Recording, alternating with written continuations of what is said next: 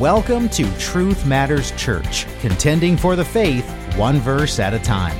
Today we continue with part two of our look at Jesus' letter to the church in Pergamum, where we see his warning to repent from the worship of idols and the promise of hidden manna and a white stone with a new name written on it. We encourage you to download the PDF handout attached to this message on Sermon Audio. Here is Pastor Alex. We are continuing our study in our series of the seven churches in the book of Revelation. We are in the third letter of the seven churches, and that is to the church in Pergamum. And this is part two of our message titled Where Satan Dwells. We've picked up in verse 12. We last left off in verse 13. So, what we're going to do is we're going to just read the text. It's, what, six verses. And then we will pick up in verse 14 so that we can get to the end of this letter.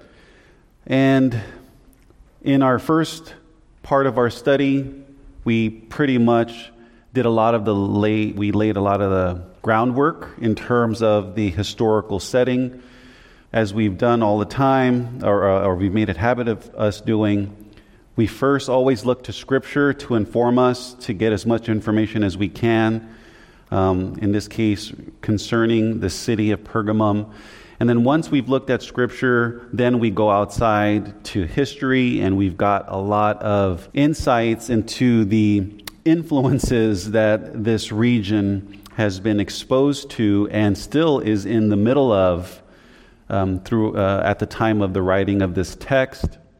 And after looking at history, we did pretty much kind of leave it where when we're studying the letters to the seven churches, um, something to just kind of keep in mind to keep it simple there's a lot of activities going on. So if you can imagine, if you were living at that time, there were temples everywhere, there were shrines everywhere. There was temple prostitutes, as, we, as we'll find as we continue to learn. There's going to be self proclaimed prophets, self proclaimed prophetess, and this has all been going on at this time. So, as you can imagine, you know, living as a believer, especially at this time, granted, Christianity is fairly new by the time we get here. It's been only 60 years young or so. We're, we're, we're at about 95, 96 AD by the time this letter is written. And if Christ, you know, died, rose, and ascended on AD 30, we're looking at about 65, 66 years. So Christianity is still fairly new. And as we know, uh, when studying just the New Testament, uh, the reason why Christianity spread, it began in Jerusalem but it was at the call of the apostle Paul. And it was Paul going through all of these, you know, his various missionary journeys and bringing the gospel that Christianity started to spread outside of Jerusalem. But even at that time, we're talking about first century, you know, if you received the gospel and, you know, unfortunately, they didn't have the Bible all collected nicely like we do today you know, the canon wasn't compiled yet. Um, so they relied on the letters being circulated amongst the churches there. So, you know, if a letter was written to Ephesus, in an Ephesus, you know, would share it with another church saying, here's what Paul wrote instructing us, and vice versa. So back in that time, scripture was just being shared. So as you can imagine, being a believer back that first century, you couldn't listen in audio you know, you couldn't, you know, it's really hard. You can hear things, but you know what? You can also forget things. And you need to be reminded. So when we start to look at kind of um, the setting of these seven churches, and as we as we've learned, you know, Jesus is looking across the, the seven churches and he is evaluating them. And in that evaluation, he comes up with an assessment and depending on who it is, you might get commendation, you, you might get condemnation, you might get a little bit of both, or you might get no condemnation, no commendation, only condemnation. So, something to kind of keep in mind is because, at, you know, just practically speaking, you can only hear and be taught the scripture when you meet in the homes of whoever is hosting, you know, church. You, it would be relied upon, you know, being shared the scripture and the word so that you can learn about the faith that you've received. But because of, you know, just that, at that time and the activity that's going on, um, as you can imagine, uh, there is this, you're, you're vulnerable too to being kind of pulled away into the activities going on and start compromising your faith. Um, and we will see that, you know, that's kind of a, a consistent theme throughout, you know, some of these letters to these churches. And, you know, Jesus is, is pretty much letting them know that he knows their situation. And on top of that, you know, if there are some of them that are kind of slipping and compromising in terms of, you know, their sin and their, their forms of worship, you know, Jesus had some very strong exhortations to warn against that. Uh, and that's what we find here in Pergamum. And as we've, you know, I guess a good, a good way to kind of capture at least the, the first part of our study into this letter you know, we talked a lot about Satan's throne is. Um, you know, Satan had a throne at that time. Uh, but what's interesting is, at least from what I couldn't, I couldn't find from history or, or from the resources that had been exposed, there wasn't an actual physical throne. So I'm leaving open the possibility that that was prophecy. And that being said, as I've just kind of recently went through Revelation, just more recently again, when we get towards you know, the end of time, when the Antichrist and the, the false prophet are on the scene, and when the, the judgment, the, the bowl judgments are you know, finally poured out, and this is right around the time after the mark of the beast, then it says one of the bowls was poured on the throne. So there was an actual throne. So whoever is going to be the Antichrist at the end of human history, will have a physical throne. So I think that this letter to Pergamum could very well also be prophecy of, you can even say Satan incarnate. You know, he's going to be definitely Satan possessed, and he will be the most evil ruler of all time. And we've kind of, um, we've kind of left it there. Um, but what we'll do is we will pick up now with our scripture reading. We'll just read it again, it's, it's fairly short, but we will pick up in verse 14 because we covered through verse 13. So let's read this letter once again to Pergamum. And I'm reading from the NAS. And to the angel of the church in Pergamum, write The one who has the sharp two edged sword says this I know where you dwell, where Satan's throne is and you hold fast my name and do not deny my faith, even in the days of Antipas, my witness, my faithful one, who was killed among you where Satan dwells. But I have a few things against you, because you have there some who hold the teaching of Balaam, who kept teaching Balak to put a stumbling block before the sons of Israel, to eat things sacrificed to idols, and to commit acts of immorality. So you also have some who, in the same way, hold the teaching of the Nicolaitans. Therefore, repent, or else I am coming to you quickly, and I will make war against them with the sword of my mouth. He who has an ear, let him hear what the Spirit says to the churches. To him who overcomes, to him I will give some of the hidden manna, and I will give him a white stone and a new name written on the stone, which no one knows but he who receives it. So, a fairly short, concise, and to the point letter um, that Jesus wrote here, or that John wrote the words of Jesus here. But what we'll do is we will pick it up in verse 14. Um, Jesus says there, But I have a few things against you because you have there some who hold the teaching of Balaam, who keep teaching, who kept teaching Balak to put a stumbling block before the sons of Israel, to eat things sacrificed to idols, and to commit acts of immorality. Uh, before we begin expositing this verse, and this is a good practice, Jesus is referencing an account that's recorded for us in the Old Testament. And we have two figures, and some of that may be familiar to us, and that is Balaam and Balak. So, what we'll do is, as part of our just being diligent students of the Word, is whenever, whether it's Jesus or the author, is referencing something in the, you know, in, elsewhere in Scripture, whether it's the Old Testament or New, let's at least have some understanding on what the original account was, and then we bring it back and saying, okay, he brought that example. Well, what was what what who were they? What did they do? And then why did now why is he connecting it here to the believers in Pergamum? So Jesus at this point, he just commended them for not denying his name despite the intense persecution. And we talked about Antipas and at least from what, you know, a lot of these orthodox church uh, writings teach us, and you know, we've learned that he was one of the early martyrs, one of the early heroes of the faith, being discipled by the apostle John, and that you know ultimately he ended up being burned for being a preacher of the gospel. Well, after just commending them for not denying his his name despite that persecution, Jesus, at this point in the letter, he says, Well, I have a few things against you. Some held to the teaching of Balaam and Balak. And the account of Balaam and Balak, it's recorded for us in Numbers. How many of us love Numbers?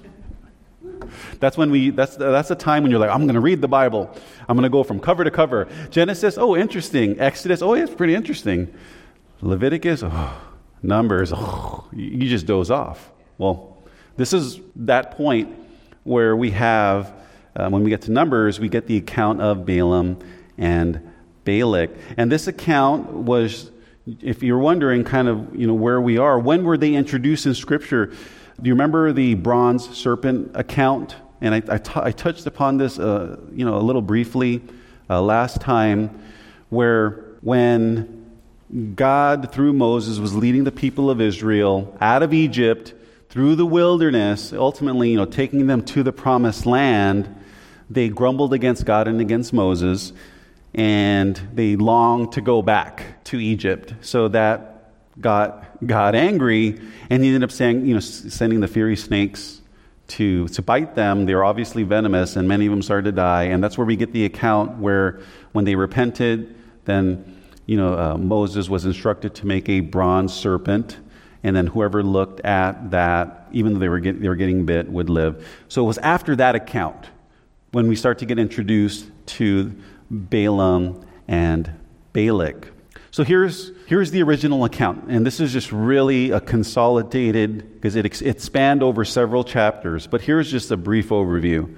Balak, he was the king of Moab, and Balaam at the time was a pagan prophet. So here's what happened uh, Balak was hearing of Israel and their kind of conquest and the rumors of them and God being their God and just them, how numerous they were and how, how much of a force they were. He started to get worried because they're now a neighboring, they're, they're, uh, they're uh, at the neighboring city or town. They're close. So Balak is threatened by Israel. So what he did was he's like, okay, well, whatever Balaam says, because Balaam was the pagan prophet that was known to him, whatever Balaam you know, curses or, or blesses, that's what's going to happen. So Balak said, okay, he sent his entourage to Balaam and he wanted to pay him to curse Israel so that they will, you know, they won't get depossessed and killed and you know, potentially taken over. But what happened was God commanded Balaam not to, cur- to curse Israel. Now, I want to say at, the, you know, at this point, Balaam is a pagan prophet, and God is telling this pagan prophet, do not curse Israel. And of course, Balaam can't do anything that the Lord tells him not to do. So, Balak made several attempts to pay Balaam to curse Israel, offering him pretty much whatever he wanted. And Balak says, I can't go against, I, I can't go against what the Lord has commanded me. But after several attempts, God said, You know what, Balaam, you can go back. Go back, you know, with the entourage and go back to Balak. And it was when Balaam was given permission to go back to Moab with Balak's company, then we get the account of Balaam and the donkey. How many of us are familiar with Balaam's donkey? I'm telling you, when you read the Old Testament, I'm, I'm saying, you know, it sounds fiction, but we know the Word of God is not fiction. And what we've kind of gleaned from that brief account, God spoke through a donkey. Think about it. He spoke through a donkey. No, literally, a donkey. And another thing that we kind of can glean from there is the donkey saw the angel of the Lord before Balaam saw the angel of the Lord. And if you recall the account, that when a donkey would see the angel with the sword drawn, the donkey is trying to go the other way. And then that frustrated Balaam, and Balaam ends up beating it. But ultimately, after that kind of ordeal, then Balaam's eyes were open, and he saw the angel with a drawn sword in hand. And I can tell you, when I read accounts like this, you know, you know, my mind gets triggered to other things. Well, first of all, at the fall, you know, Satan entered a serpent and spoke through the serpent. So when you study the Bible, don't explain it away. When he says the serpent, yeah, it's descriptive of Satan's character, but he literally entered a serpent and spoke to Eve. And that's not far fetched from saying, okay, here a donkey was talking to Balaam. And, um, you know, another thing, too, and I, I, my mind just starts to go. Have you ever wondered um, on the account of Daniel in the lion's den, where God shut their mouths, that Daniel wasn't eaten? Well, it's not too far fetched that those lions saw the angel. And the angel, you know, just like we do with, uh, with, with dogs, and, you, and you, you stay, sit. No, that the lions didn't attack Daniel. I'm just saying that's consistent. Well, anyways, Balaam, he saw the angel with the saw, uh, drawn sword in hand, but Balaam's life was spared, but Balaam was given the command you can only speak the words given by God. So when Balak and Balaam they finally got together, they proceeded to set up altars and offer up sacrifices. So as they're setting up altars and offering up sacrifices, instead of cursing Israel, Balaam blesses Israel. And this got Balak upset. Like, I'm, I'm trying to hire you and pay you to curse them, and yet you're continuing to bless them. And just so you know, this happened three times. And this is where you have three oracles of Balaam. And just a little side note here, but when I read these accounts, Balaam was a pagan prophet. But by the time, the third time when he gave an oracle, it says he realized that it pleased the Lord to bless Israel. So, what Balaam used to do as part of his pagan worship was divination. So, by the time we get to the third time, the third oracle of Balaam, he no longer did divination because he saw that it pleased the Lord to bless Israel. So, that is to say, if you were to ask me, do I think Balaam was saved? I would say yes, he was redeemed. Not right away, but by the time he got to that third oracle and he saw what pleased God, that he didn't he, he did not resort, uh, resort to his normal practice of omens and divination. Anyhow, that's just a brief summary of the account of Balaam and Balak. And now what, what happens is that's going to lead us to Israel's sin because Jesus is referencing their teaching and their sin. And we're getting to that now um, at this point in Numbers and that's in Numbers 25. And some of you might have in your study Bible the sin of Peor account in, in the header. So, in a nutshell, Israel encamped, you can see at the neighboring city or country, by, the, by Moab, the Moabites. What happened was when they were kind of neighboring nations, Israel played harlot and joined in with the Moabites in Baal worship. So they, they were partners with the Moabites to offer up sacrifices to Baal. How do you think God felt about that? He was angry against Israel. Man, just before that, he was angry before that when they were grumbling against God and against Moses. But here they are after that, sparing them with the bronze serpent account. Here they are angering God again. So, you know what God did this time when he got upset? he gave the instruction to Moses. He says, Take all the leaders and kill them. So when they were, it's kind of like when you go back to um, Aaron and made the golden calf, and Moses returned, and there was a great slaughter, and Moses kind of asked them to pick a side. Well, it's kind of similar to that in that when they engaged and became a harlot and joined the Moabites in worship, that Moses were to take all the leaders and execute them. So those who engage in the worship of Baal, they were slain in broad daylight that day. And the scripture tells us 24,000 Israelites were killed that day. 24,000. It was a sad day in terms of loss, you know, for the people of Israel. Now back to verse 14. That's the account in a nutshell. Now let's go back to verse 14. So Jesus says, "But I have a few things against you." Because you have some there who hold the teaching of Balaam, who kept teaching Balak to put a stumbling block before the sons of Israel, to eat things sacrificed to idols, and to commit acts of immorality. So, although the believers in Pergamum, even though they were faithful in the face of severe persecution in the days of Antipas, some of them held to the teachings of Balaam and Balak. Now, catch this. At the time this letter is written, Baal worship didn't go away. Some kept to their teaching. There was a bunch of different types of worship there. There was temples, shrines, there was a lot of different teachings out there, a lot of different religions, a lot of different idol worship. And if you thought Baal went away by the time we got to the first century, think again. Because there was some who held to the teaching of Balaam and who kept teaching Balak to put a stumbling block before the sins, before the sons of Israel. And if you're wondering, what was Baal worship in a nutshell? Well, it was burnt offerings, eating of the sacrifice, and then engaging in acts of immorality. And as we will talk about Baal worship kind of throughout these letters, Baal worship was associated with the Asherah. And we'll talk about a little bit about that later. But um, one of the elements of this worship was the burning of children in sacrifice. Could you imagine just living in a time where there's an altar to Baal, and what you bring for the offering was your baby? And you burn your baby in an offering of worship to Baal.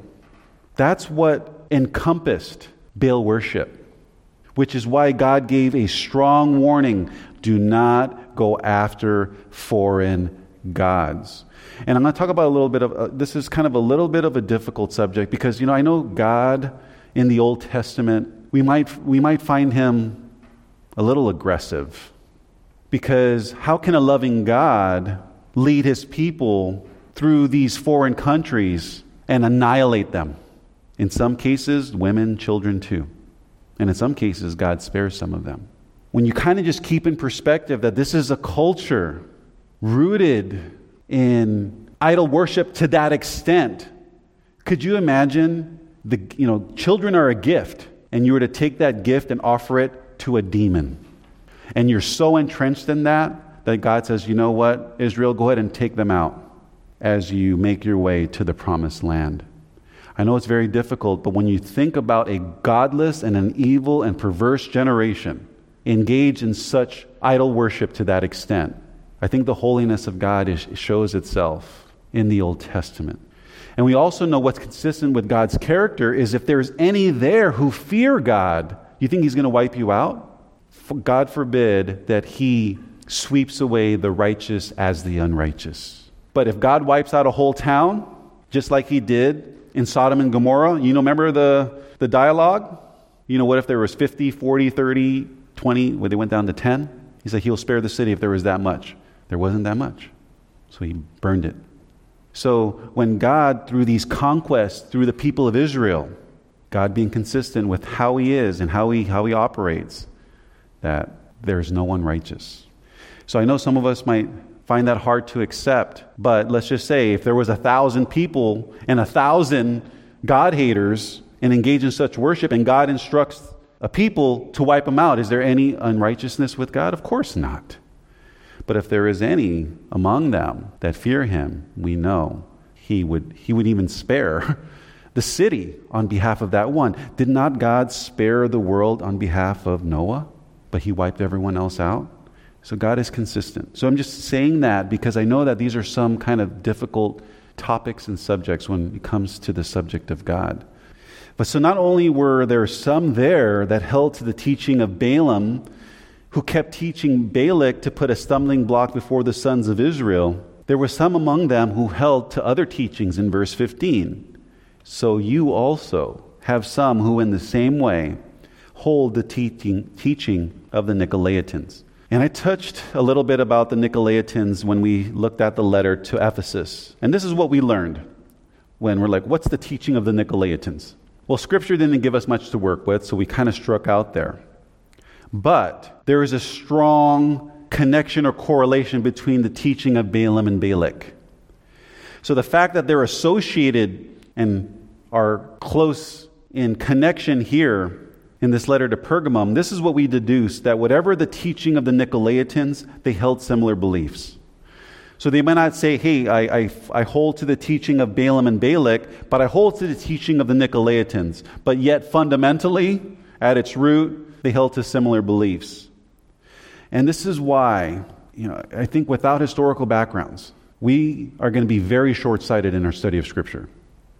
Because we learn and are continuing to learn that, at, uh, that this part of the world was entrenched in the worship of many different kinds of deities, philosophies, and idol worship over the different epochs of time.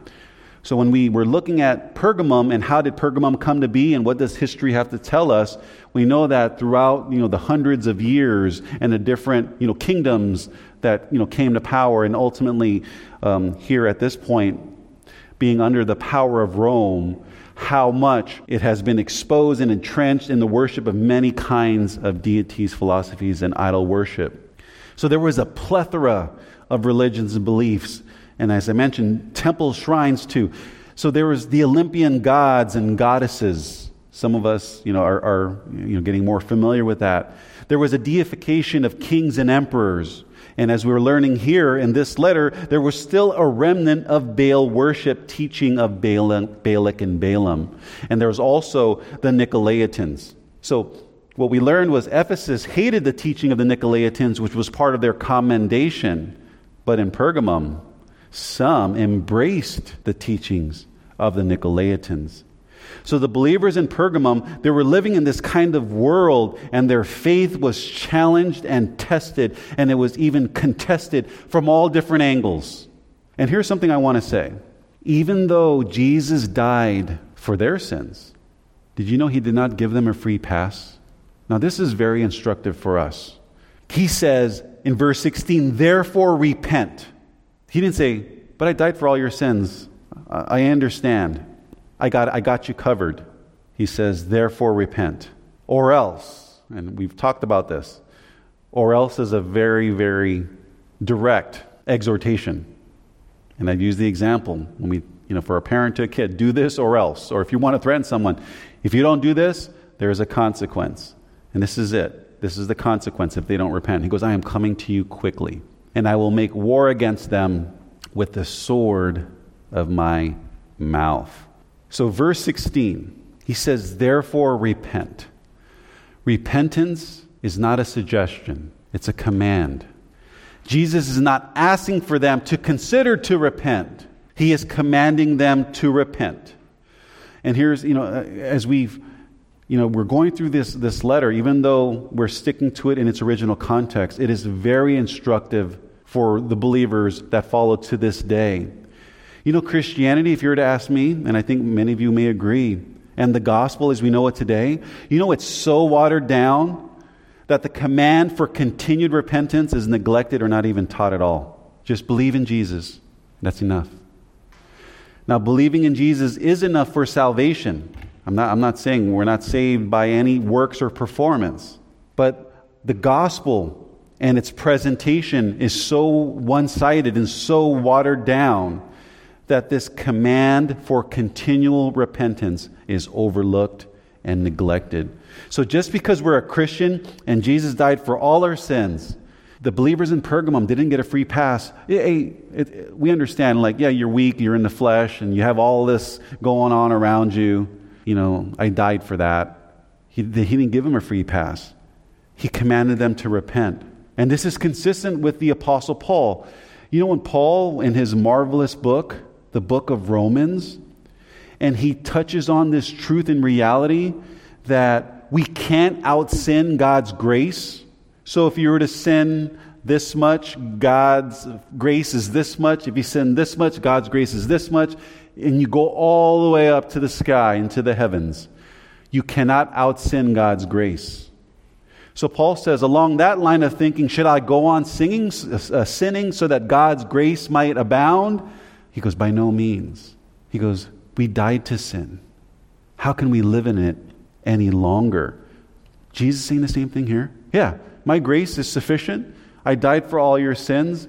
That doesn't give you or any believers thereafter a free pass to make excuses for engaging in acts of immorality, in idol worship, in disregard to our God and Savior. So the believers in Pergamum, who held to the teachings of Balak, Balaam, the Nicolaitans, they were commanded to repent, or else he says this. He says, I am coming to you quickly, and I will make war against them with the sword of my mouth. I am coming to you quickly. We'll look at that. He goes, I will make war against them with the sword of my mouth, and we will look at that. I'm telling you, I'm so thankful for our rules of engagement. Because when it says, I am coming to you quickly, if we don't have any rules or principles to abide by, what are we going to do? Well, what does it mean to you? What does it mean to me?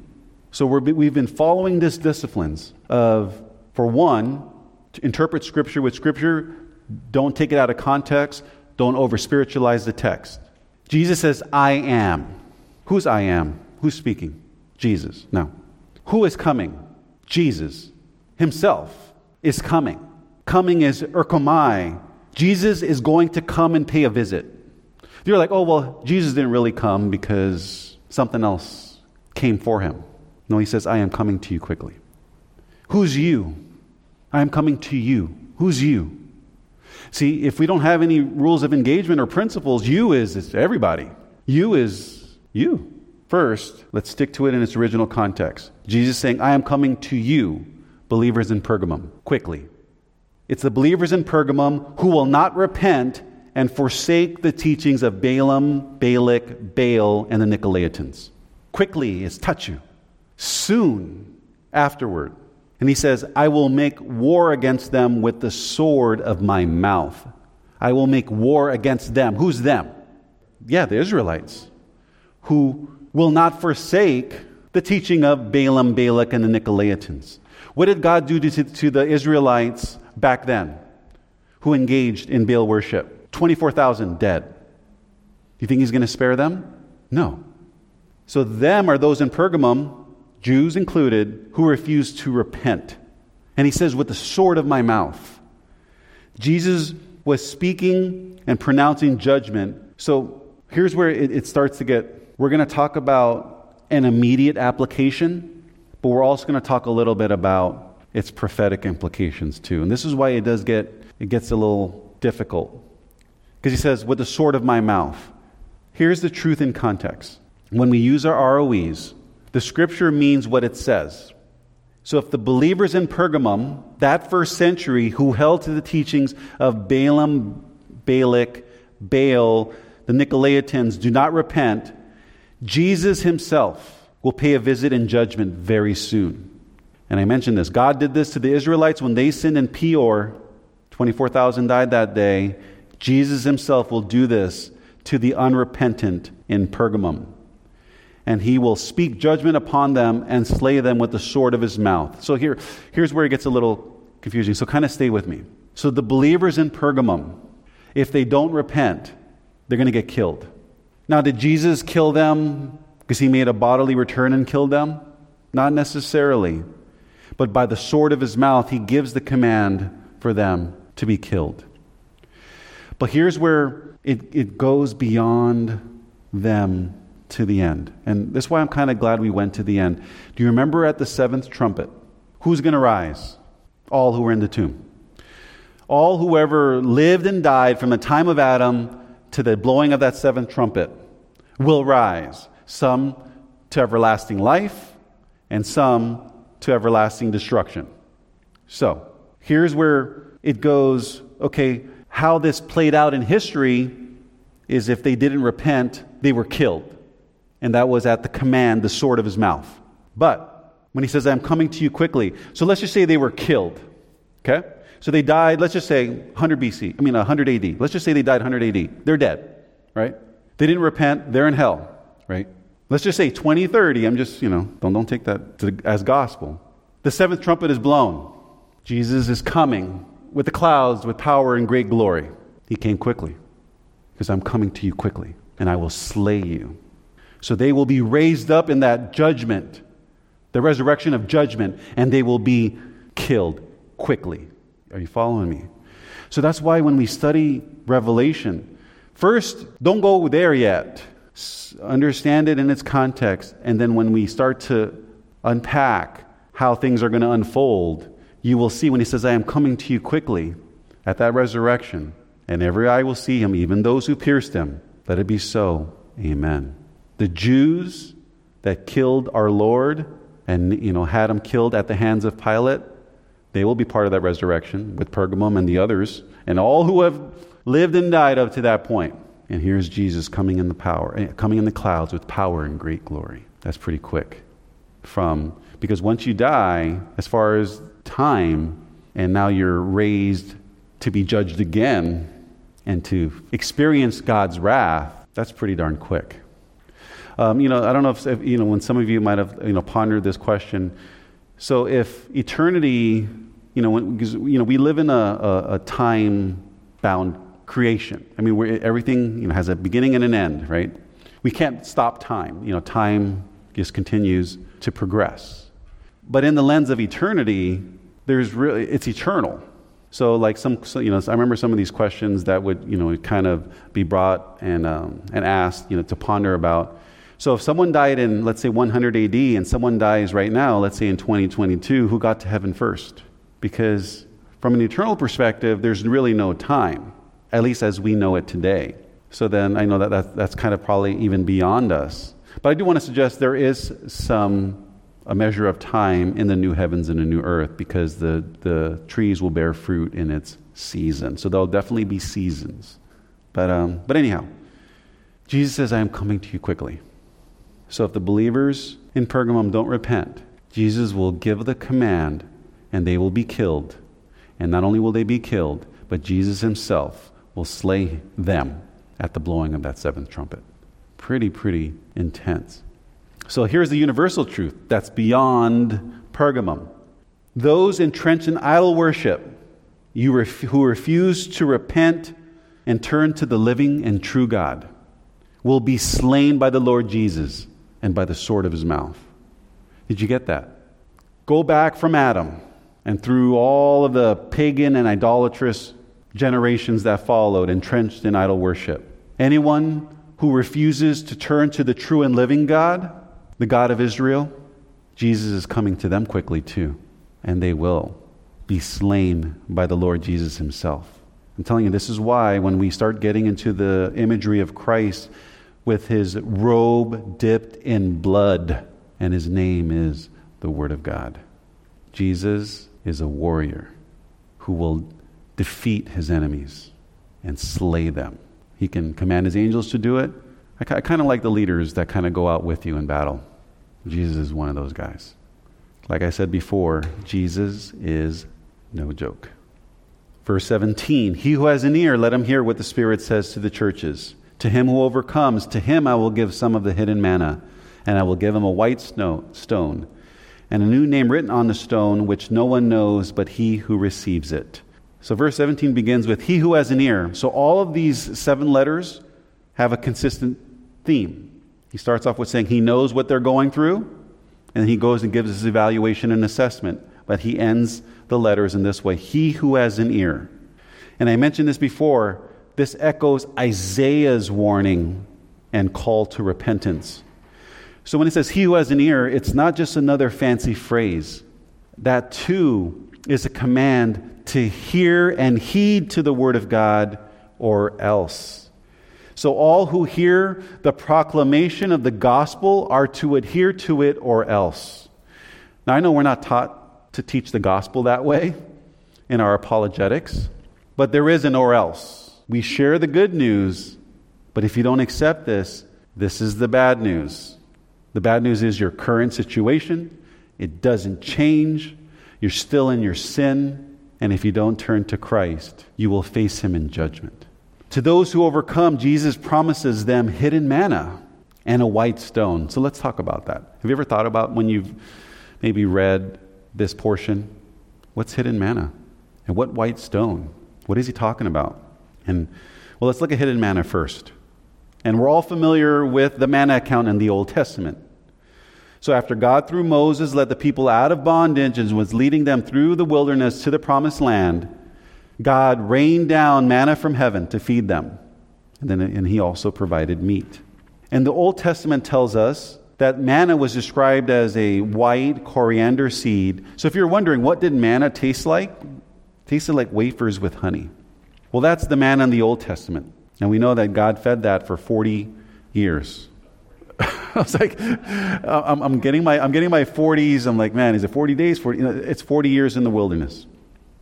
So when we look at manna, or he says hidden manna, first let's find out what does the scripture tell us about manna. And we talked about that at least from the Old Testament. And that's manna in the Old Testament. But Jesus says hidden manna. And he says it here in this letter to the, in the New Testament.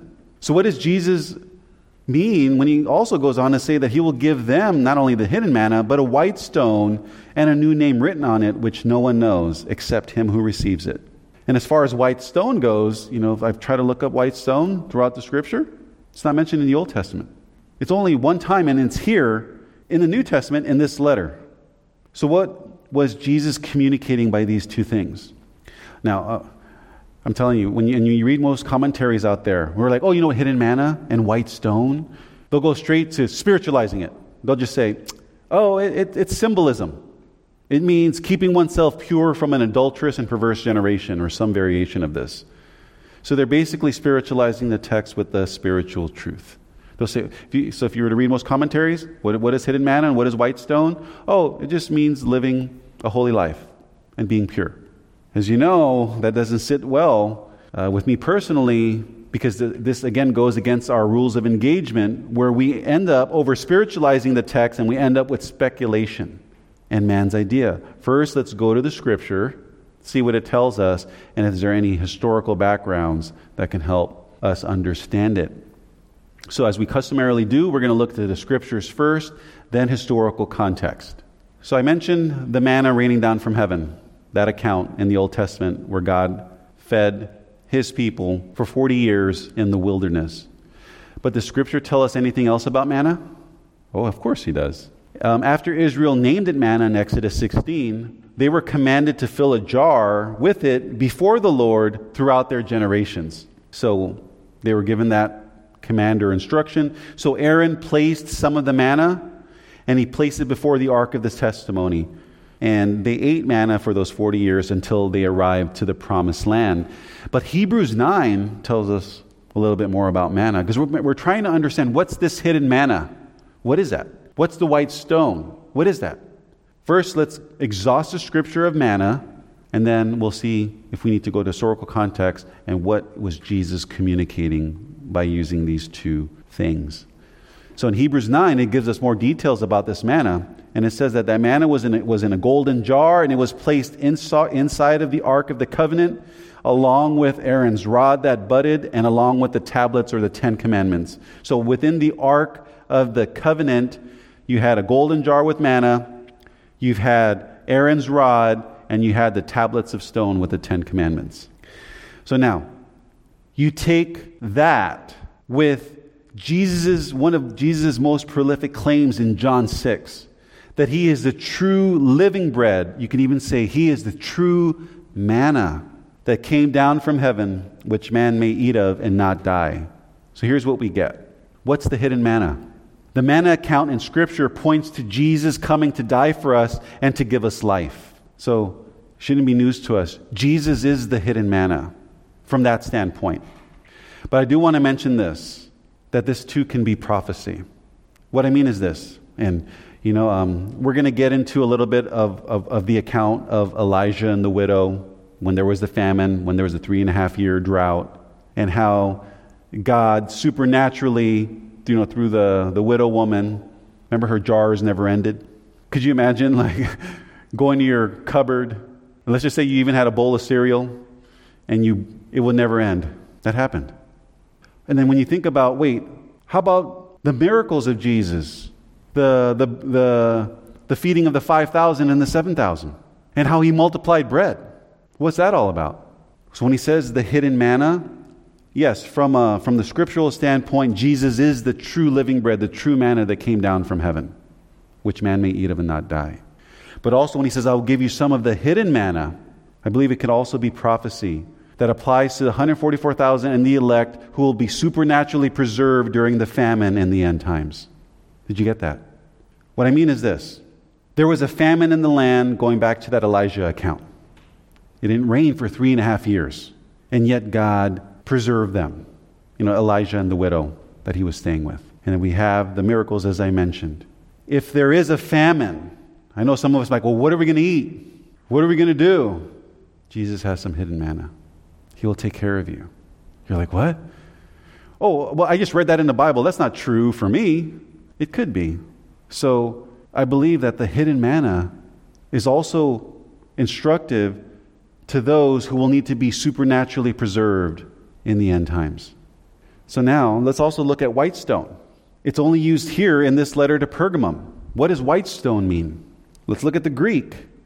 White stone is leukos cephas. Not Cephas like Peter. I might even be saying it wrong. Cephos, which means a bright white, smooth stone. Now, there's something interesting about Cephas, and it's only used one other time in the, in the New Testament in Acts. So, okay, so we talked about the hidden manna, and I told you it's pointing to Christ, but it's also, I believe, a prophecy that there's going to be those who are going to be given an actual hidden manna. Just as God preserved the people of Israel in the wilderness for 40 years, in the end times, there will be some hidden manna that will be given supernaturally.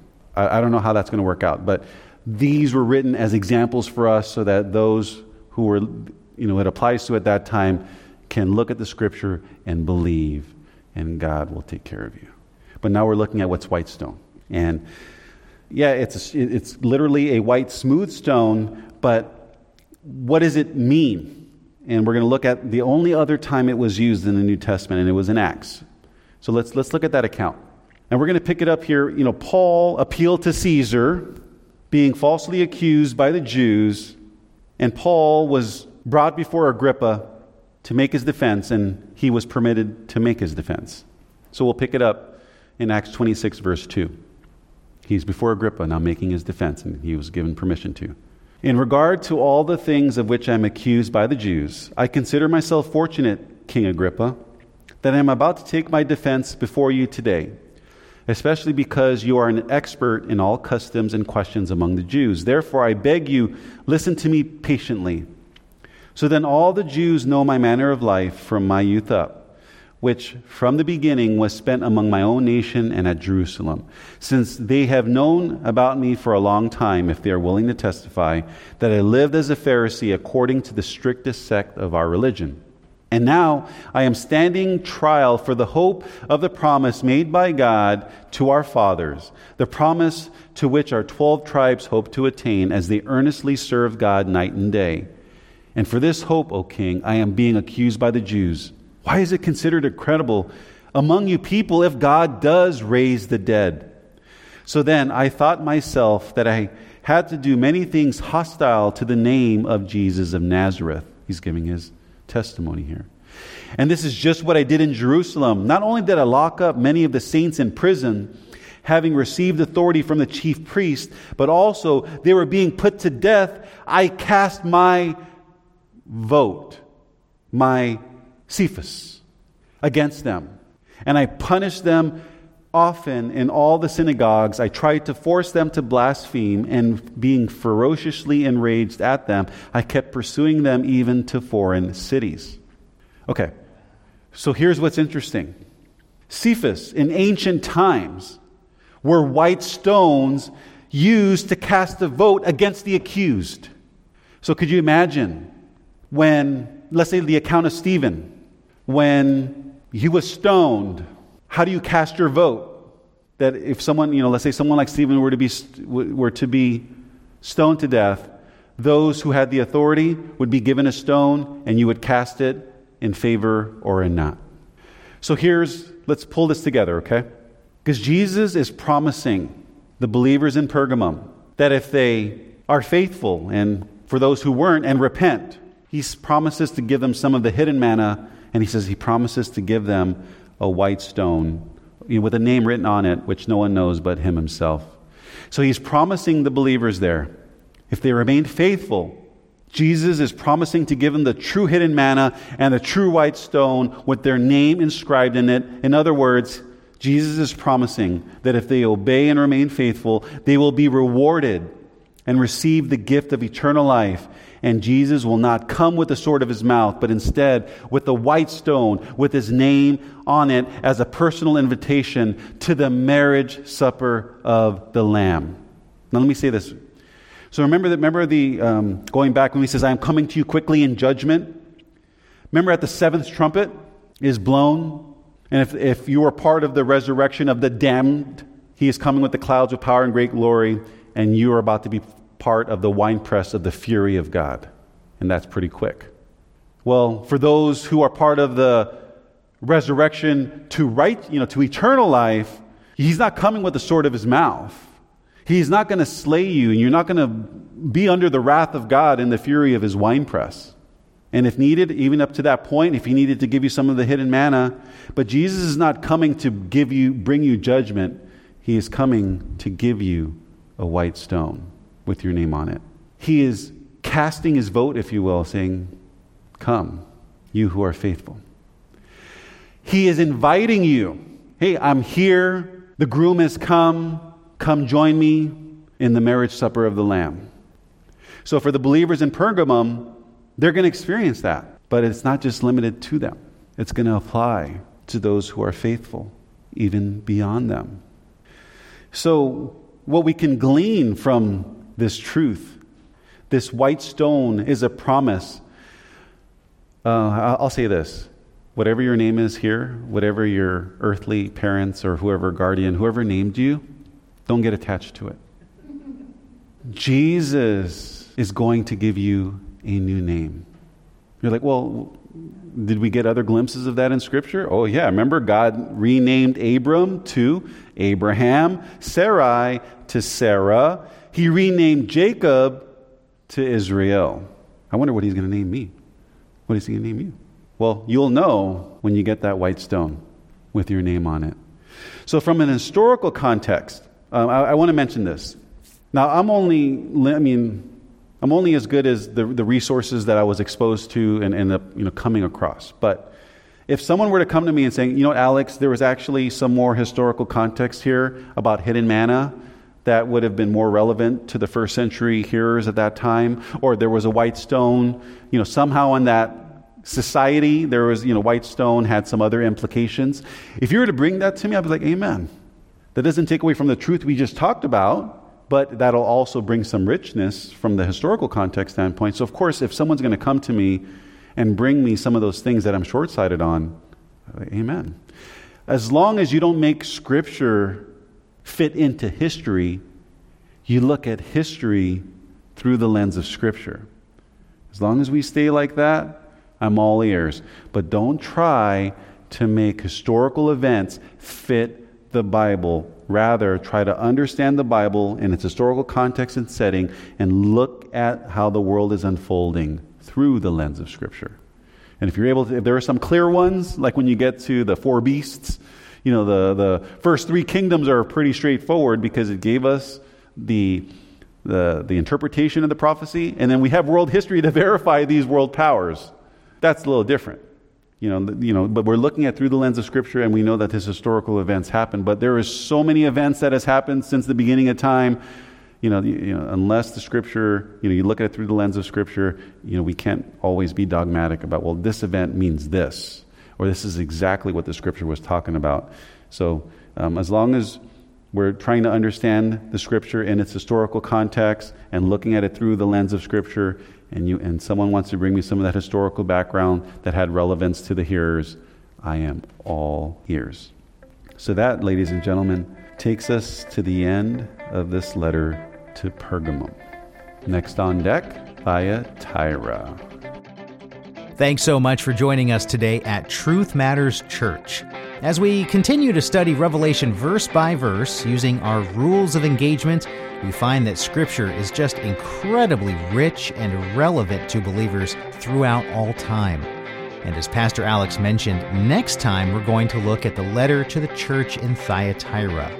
If you've missed any part of our study, you can find all of them at our website, truthmatterschurch.org, or simply search for Truth Matters Church on Sermon Audio. And consider joining us for our study in person or via Zoom every Friday night. You can find out more again at our website, truthmatterschurch.org. Contending for the faith one verse at a time. This is Truth Matters Church.